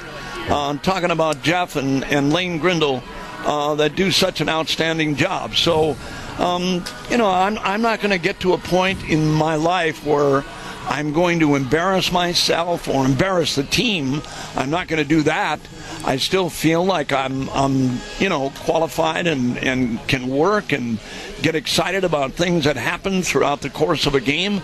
I get as fired up as I did, um, you know, when I first started doing this. Um, we talked about it the other day um, at the press conference um, when Merle Harmon and Tom Collins, way back when, when they were working and I only did one inning, I was comfortable because they stayed in the booth with me. But the day they left me by myself at Yankee Stadium uh, to do the fifth inning, and they got up and they walked out of the booth. They said, "Here's Bob," and I begged them to come back. And this is a this is a true story. Honest, I, I, was really I was really scared. I had already you know I had already done tonight shows and all of other stuff, but doing a game by myself and having all my friends in Milwaukee listening to me doing play by play, it was awful. It was really bad. And the engineer finally said, "You better start because there's two outs." And I, I just I couldn't talk. I, I, was scared to death. It was unbelievable. well, yeah. we're, we're, everybody's glad you you got over that, Mark. Mark, the um, your dear friend, Bob's dear friend, Bud Selig. Bud was legendary for living and dying on the results of the games. I mean, the stories were how you, I can I can still picture him like pacing around Old County Stadium, you know, in the place. Are you like that? I mean, how, how, how do you deal with that? Well, first of all, I yes. want to uh, just register that both. Uh, Bob and I are well aware that uh, Commissioner Emeritus Selig still lives and dies Emeritus. with every game. Yeah. Emery. He still, and, and, he still calls me when you know. There's some, oftentimes the unfathomable happens out there, but Commissioner still calls me and says, "What do they tell you?" the commissioner, they tell me it was a broken bat hit. and We lost the game. you don't but, change. Yeah, you know, I, I, I definitely. Uh, I will say, you know, as I'm getting older myself, I I don't deal with the. Uh, I, I, used to like embrace the anxiety. You know, we this is what it's all about. Right. Now I just like to get to the end of a winning game. right. Go have a glass of wine. I think the one the one great thing with Mark, one great thing with Mark as the new owner, we get paid now. That's one of the pluses. um. oh, oh, okay, if Bud is listening, that, that that's Bob that just that's said. okay. That's it. Well, I, Bud may be in his car coming over, and he does listen. Oh, oh, believe me, yes, I. but, but believe me, absolutely. Um, Bob, as, as you look at this team, look, I mean, I know that there's all sorts of projections that are out there and stuff. This team, it seems to me, really has the right stuff to go all the way. Well, you know what? They can they do a little bit of everything. I mean, they're going up against a club, Jeff, that is a big power club. Um, they hit a lot of home runs, um, as the Dodgers did, and as the Dodgers did against that Cardinal um, team to to walk it off and win. Um, but you know what? They got a, the the thing they got here. I mean, that I think is really top dog outstanding pitching. I mean, when you're facing today, it's Corbin Burnes, tomorrow it's Woodruff, Freddie Peralta, uh, Adrian Houser, uh, Eric Lauer. You're you're not going to have good days. I mean, that that's that's not a that's not a that's not a good thing to look forward to facing those. And then if you if you happen to get by those guys for four or five innings, now when they start bringing people from the bullpen um, you're getting more of the same stuff. You're getting, you know, velocity. You're getting big breaking stuff. Um, so the pitching staff here has been outstanding. But you know, defensively, they're pretty good too. I mean, they've got a little bit of everything, and uh, young guys, the deals that David Stearns made. I mean, here's Willy Adames, Luis Urias. Um, you know, the guys that have been brought in here, up and down. Um, and what a great job they did at Nashville for these players that are being, you know, put back to the minor leagues and then brought back up here. I mean, those are the those are the guys you got to look forward to, to um, to do whatever you do. I'm watching Luke Maile walk right by me right now. He's a guy came up with a couple of big base hits in a couple of games, and Rick Sweet, who's the manager at Nashville, is the guy that you know governs all that stuff and takes care of that, and reports each and every day to to our people up here. So all of those all of those people, Jeff, that have been here, maybe not on a on a monthly basis. They've been here for a week, ten days, but they've contributed. That's all part of it too. I mean, we can't forget about those people because some of the things that they did and some of the big base hits and some of the big games that they pitched in, that's all part of this whole scene here in Milwaukee when you're talking about, you know, this Brewers Ball Club 2021. Jeff, we had 61 players, 61 right. come through our major league roster this year, which is a record for our club. Wow. And uh, so that's, you know, that's a lot of players contributing when you have a 25 man roster. Right. Hey, now, before I let you guys go, we, we were talking about Commissioner Emeritus Selig and all, and, and I think as somebody, I, I look at this wonderful facility, and I, I think about County Stadium, and I think about I, I still have some of the scars from the, the political battles over building the, the enclosed park in the first place. But when we look back over the last 20 some years and the success, having that enclosed roof, it, it mark that, that that's a factor as well. Having this wonderful facility. Oh, it's a it's a key factor. it started. It, by the way, it's a key factor in my decision to go forward and, and buy the club, right? Because you could see with state of the art, and you know, given the public-private partnership we've had with the stadium district, it's still state of the art. And They've done everything that that they were, were set out to do, and our ownership groups added about $100 million the last Right. 17 seasons. Uh, it helps us uh, keep fans coming because they know there's going to be a game to be played. It helps us attract players. Right. Uh, certainly, given the climate here, it would be a challenge to attract guys. If we, and instead, it's an advantage. Right. So, uh, yeah, I, I talk about that a lot. And by the way, Wendy Selig got a lot to do with that too. She's Right. somewhat of an unsung hero on this. But you know, you and Henry Aaron and Robin Yount, a lot of folks made the trek up to Madison to right to pitch to mix a metaphor for the pitch for the ballpark. That was it. Mr. Baseball, Bob Uecker, principal owner, Hey, Mark Jeff, before I Attanasio. leave, Thank- oh, Jeff, before yeah? I leave, before I leave, just just check this out down the road. I think the correct correct pronunciation is emeritus, just for fu- you know future references. okay.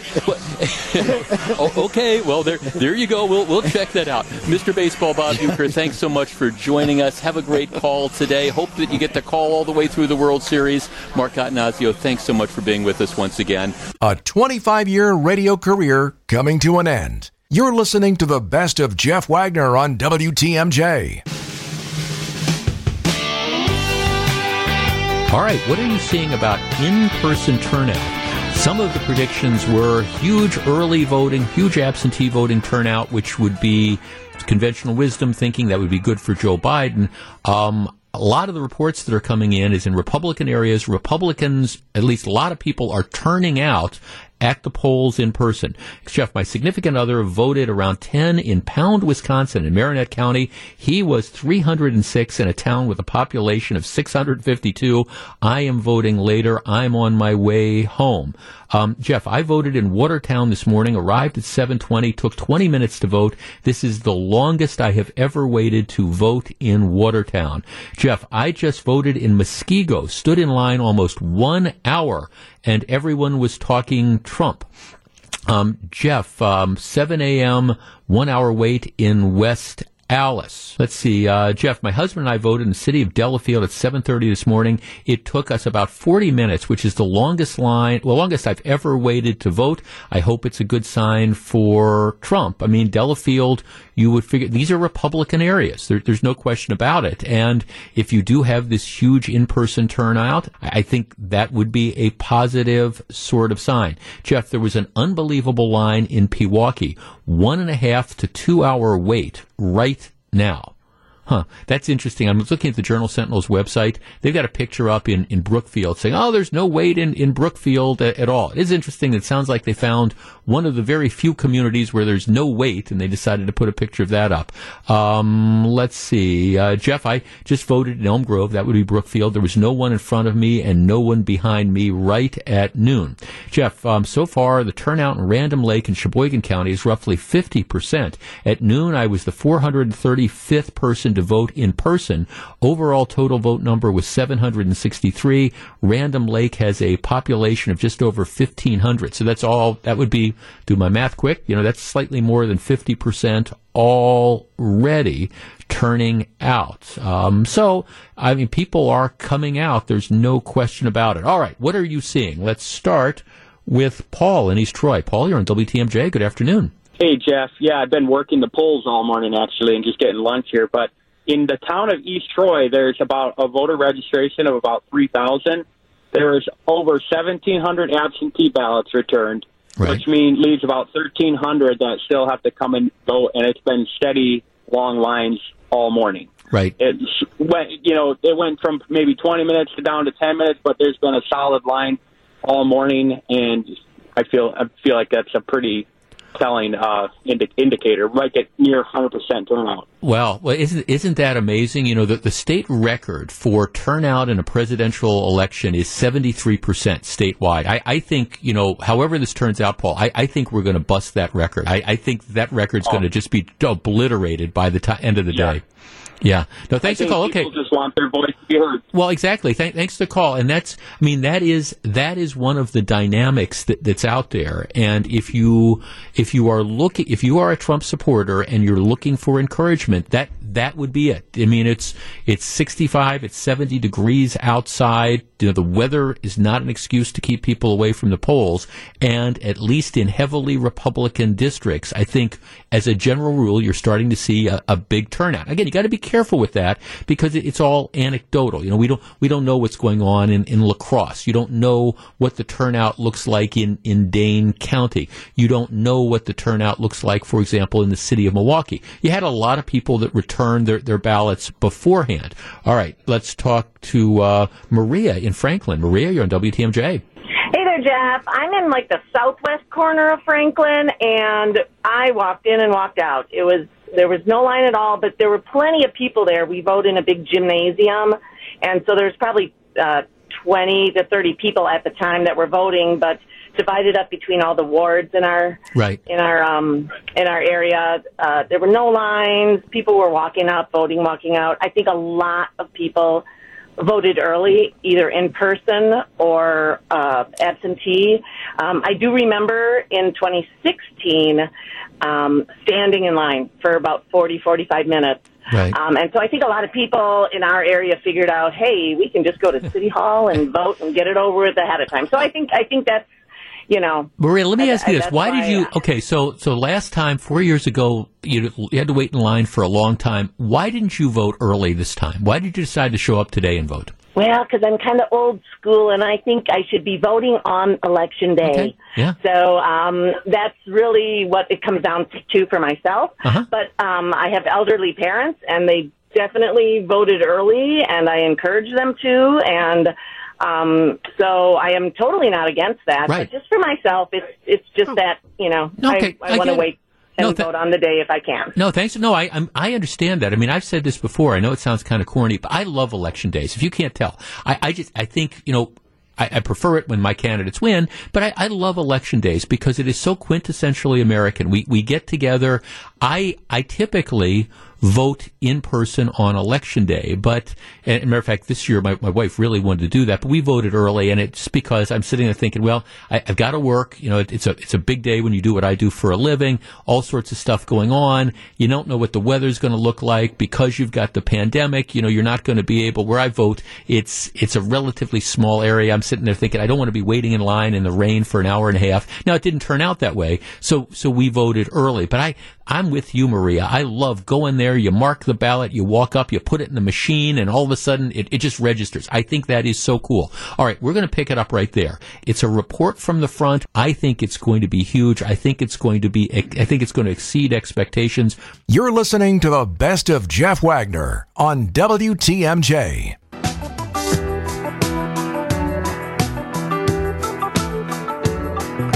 Darrell Brooks giving an interview saying he, he's he's just he feels like he's being demonized. He's treated like a monster after mowing down 60 people, killing six at the Waukesha Christmas Parade massacre. My response to Mr. Brooks is if you feel like you're being treated like a demon, if you feel like you're being considered a monster, get used to it. Those are my four words. And by the way, you're lucky that Wisconsin does not have a death penalty because, at least in my opinion, in my opinion, if there was ever a case that cried out for the death penalty, this would be that case. Let's start with Matt. Matt, you're on WTMJ. Hello. Good afternoon. How are you doing? Real well, thanks. What do you think?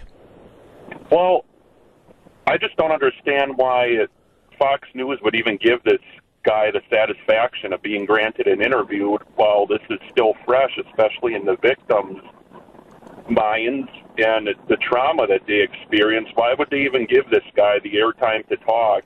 I mean, I think that that's an issue in and of itself right there because the way our society is, there's going to be people, unfortunately, that are going to go out and sympathize with this guy, and who knows what kind of ideas this guy might even give somebody else in the future. That's that's my question with that. Well, no, I and, and, Matt, I think that's a very good question because that's one of the things that popped into my mind as well. It's the the fact that this sociopathic demonic monster is looking for some sort of, of sympathy and decides that he, he wants to talk, not to explain his actions, but just to complain about the way he's treated. I, I agree with you, but one of my questions was why would anybody give this guy that forum to do that? I agree, and I don't know what their agenda is to it. Almost seems like they're.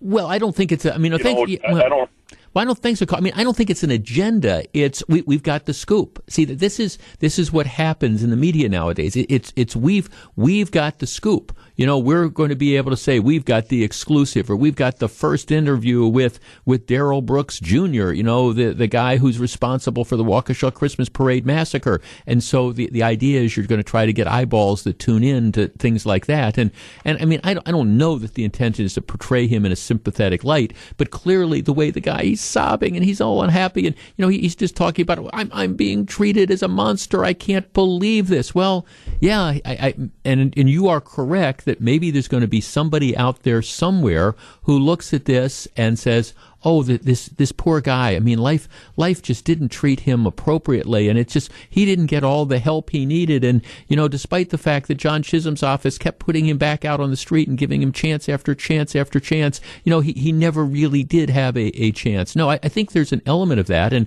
I do think you, you have to kind of wonder about the news judgment that goes into this. The larger question, though, is the guy is whining that you know I'm being treated as a monster. Well, like I say, get used to it. Uh, let's see, Jeff. Mr. Brooks? How dare you call him Mr. Brooks? Well, oh, okay. Jeff, I would say, as you frequently do, life is tough. Get a helmet for him. Um, yeah, I think that that's it. Jeff, my thoughts are if the shoe fits, wear it. Monster indeed. Yeah, I mean, I think that that's, I think that, you know, using the phrase, I'm being treated as a demon, I'm being treated as a monster. Yes, anybody that drives their car through a parade picking off as many people as they can and results in this type of carnage and then tries to flee responsibility. You know, it's it's not like, oh gee, the brakes went out of my car. No, he intentionally did what he did. Then he tried to flee. You know, he tried to scam somebody into letting him call an Uber or things like that. No, there is evil in this world. See, that's what some people do not want to confront. That's the problem that exists with people like John Chisholm, the district attorney, who's supposed to be out there protecting people. What he doesn't realize is that, or what he refuses to accept, is there are in fact sociopaths in the world. There are people who are the faces of evil. And for those people, the community needs to be protected. And I understand it may be politically incorrect. And I understand that, you know, if you go after the people who are truly evil and you do everything you can to keep them in prison for lengthy periods of time, well, maybe you won't get some of the awards from the social justice people on the East and West Coast. But you know what? You will be doing your job to try to keep people safe. Darrell Brooks complaining now that he is looking at life in prison without the possibility of parole, now complaining that, oh, they're just not treating me very well. Well, okay, if he was worried about that, maybe he should have thought of it not before he decided to drive that SUV through the Christmas parade crowd. Maybe he should have thought of it. I don't know, years ago when he embarked on this psychopathic life of cr- crime creating the fact that he was a career criminal, maybe he should have been concerned then that maybe people would be treating him as a monster. But as far as I'm concerned, if you behave in a monstrous fashion, well, you deserve to be treated like a monster. And it, I cannot imagine a, a bigger poster child for the definition of monster than Darrell Brooks Jr. And if he feels unhappy with that, my response is too bad. Get used to it. This is the best of Jeff Wagner, highlighting the best moments of a 25 year career on WTMJ. When we last spoke, we were still processing our reaction to the government missile strike, the U.S. government making the decision that it was going to take out an Iranian a bigwig, you know, one of their military masterminds who had over the last couple decades been responsible directly or indirectly for the deaths of hundreds of Americans, hundreds of Israelis, and was one of the, the leaders in, in spreading kind of global terrorism. The U.S. President Trump in particular, made the decision that enough is enough. And I think, as everybody knows, what they did is they ordered a, a missile strike from drones that ended up taking out the Iranian general while he was in Iraq. This generated a lot of hand wringing at the time. They had a funeral over the weekend in Iraq, and you had people taking to the streets and you know denouncing the, the U.S. government. You in Iran, you had the Iraqi parliament in a non binding vote saying that they, they want the U.S. out of Iraq.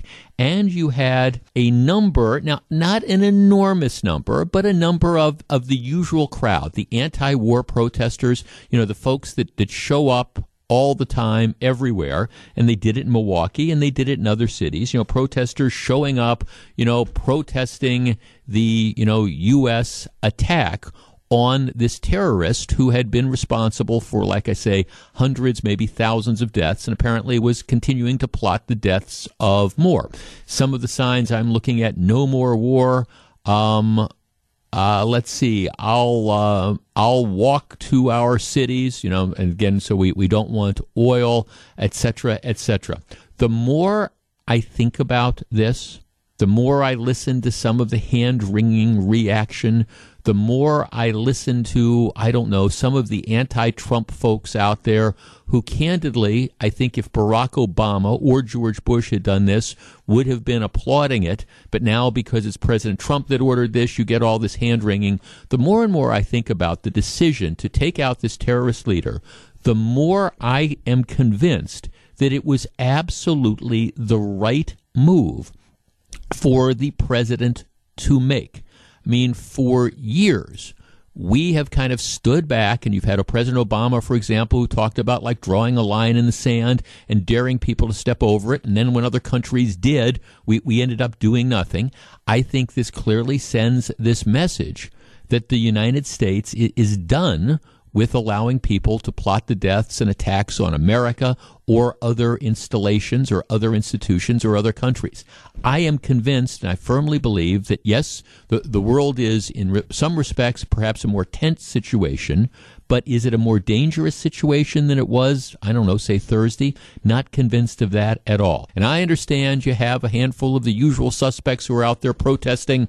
I don't know did the president do the right thing? My answer is yes. I admit I'm getting getting more and more frustrated over the weekend as you have a number of these political opportunists who are denouncing the, the president for taking a move that I think anybody has to understand makes the world a safer place. But because it's Donald Trump, well, this cannot be the, the right move. Here's an interesting text. Jeff, I voted for Obama once and for Trump. I'm not going to vote for him again, and I support his impeachment.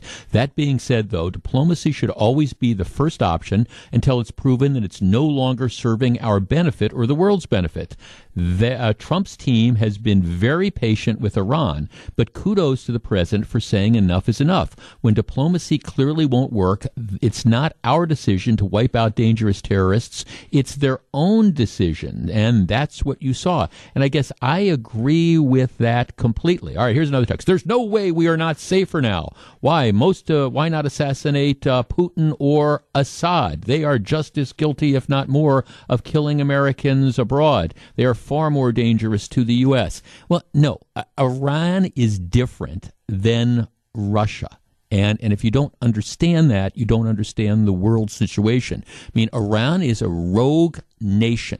Iran has been actively trying to figure out how to kill Americans and how to kill Israelis and how to disrupt that region for the longest time. You had this clown who was acting with impunity because he felt that, you know, he could hide in plain sight. He felt that President Obama didn't have the guts to launch military strikes against him. He felt that President Bush didn't have the guts to launch military strikes against him. And he felt that President Trump didn't have the guts to launch military strikes against him. And well, he, he turned out, it turned out that he was wrong when it came to President Trump. Now, I understand that this you can make the argument that says, well, okay, this has now helped to further, you know, disrupt and destabilize Iraq. But let's face it, Iraq has been destabilized for quite a while. Guess the question becomes, you know, how much does the United States have to take as far as, again, allowing attacks on our interest? Jeff, it was absolutely the right thing to do. And if everybody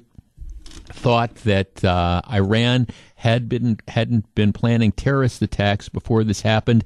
It's them that ended up falling off the turnip truck. Yeah, I, I, I get it. So what's Iran's response? Iran says over the weekend, well, now we're we're going to continue our, our development of you know nuclear power and thing, nuclear weapons and stuff like that. Well, the truth of the matter is, I don't think Iran had had ever really stopped doing that. Now, I'm not smart enough to know what the ultimate answer is to how you deal with Iran. What you'd like to see big picture is you'd like to see regime change. You'd like to see the Iranians realize that, you know, maybe it would be nice to join the, the greater world community. And the way you do that is by, okay, replacing the, the rogue government that you end up having. Now, how you affect that, now that's the tougher question. But for everybody who says, okay, that this is a terrible thing for the, the president, well, to have done.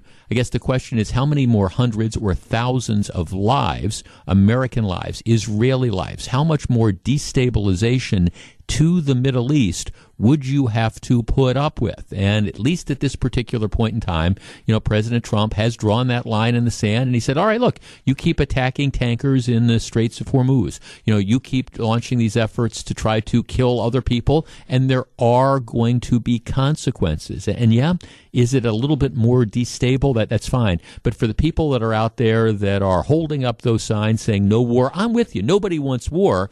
But what did you think these rogue Iranians were trying to accomplish? Wake up. Smell the coffee.